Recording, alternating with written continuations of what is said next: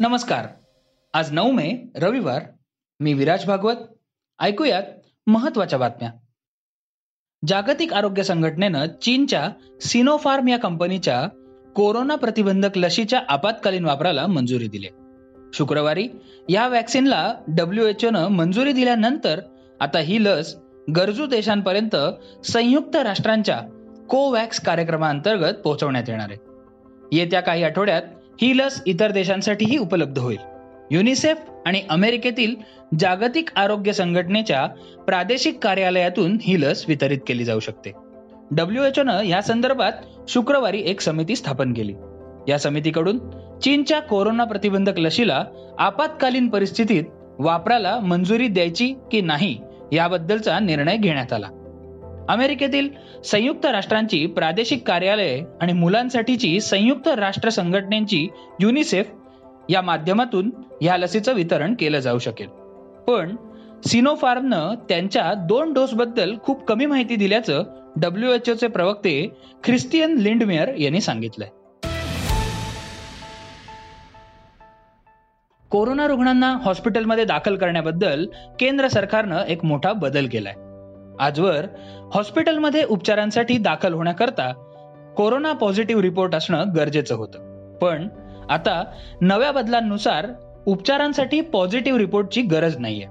यापूर्वीच्या धोरणांनुसार रुग्णांमध्ये कोविडची लक्षणं असतील पण त्यांच्याकडे पॉझिटिव्ह रिपोर्ट नसेल तर त्यांना अनेक समस्यांना सामोरं जावं लागत होतं.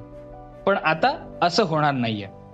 केंद्रीय आरोग्य मंत्रालयानं सर्व राज्यांच्या आणि केंद्रशासित प्रदेशांच्या मुख्य सचिवांना याबाबतचे आदेश दिलेत. तीन दिवसांमध्ये या नव्या धोरणांची अंमलबजावणी सुरू करावी असं आरोग्य मंत्रालयानं स्पष्ट केलंय. या नव्या धोरणामुळं कोरोना संशयित रुग्णांना त्यांच्यासाठीच्या खास वॉर्डमध्ये दाखल होता येणार आहे. त्याचबरोबर नव्या धोरणांमध्ये हे देखील स्पष्ट करण्यात आलंय की एखादा रुग्ण हा विशिष्ट राज्यातला आहे म्हणून त्याला उपचार नाकारले जाऊ शकत नाहीत.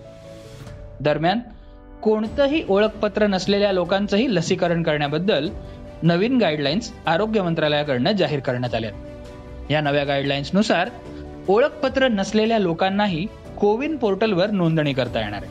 तसंच त्यांच्या लसीकरणासाठी विशेष कॅम्प आयोजित केले जातील. या कॅम्पमध्ये लोकांची ओळख पटवून देण्याची जबाबदारी ही जिल्हा प्रशासनाची असेल. सकाळच्या ताज्या घडामोडींसह विना कष्ट विना श्रम मसाला चहाचा कप हातात असेल तर त्याची गोष्टच निराळी आहे. आज जाणा कोणत्याही कृत्रिम घटकांशिवाय तयार केलेला शंभर टक्के नैसर्गिक सोसायटीचा वन मिनिट स्पेशल मसाला चहा सॅशे. फक्त सॅशे उघडा गरम पाणी घाला आणि तुमच्या आवडत्या मसाला चहाचा आनंद घ्या तुमच्या आवडत्या पॉडकास्टसह.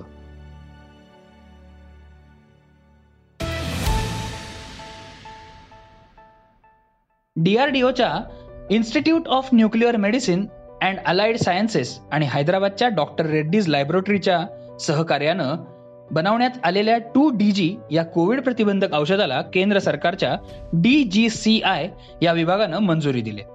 हे औषध तोंडाद्वारे घेता येणार असून यामुळे कोविडचे रुग्ण लवकर भरवत असल्याचं क्लिनिकल ट्रायलमध्ये सिद्ध झालंय. टू डी जी या औषधाला देशात आपत्कालीन परिस्थितीत वापरासाठी मंजुरी मिळाली. त्यामुळे कोविड नियंत्रणासाठीच्या उपाययोजनांमध्ये आणखी एका प्रयत्नांची भर पडली.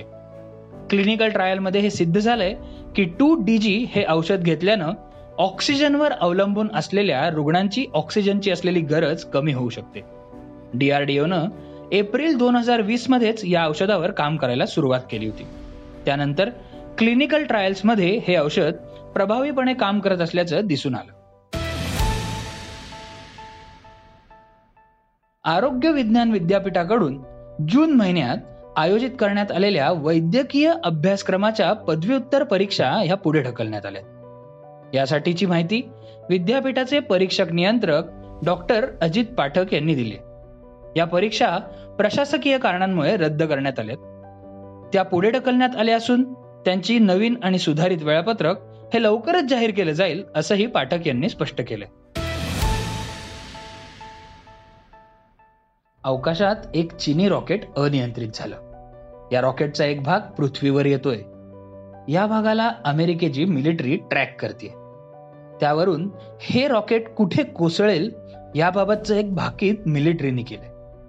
या रॉकेटचे अवशेष मध्य आशियातील तुर्कमेनिस्तानमध्ये भारताच्या वेळेनुसार पहाटे साडेचार वाजता कोसळतील असं अमेरिकन मिलिटरीने म्हटल्याचं वृत्त सीएनएन दिलंय.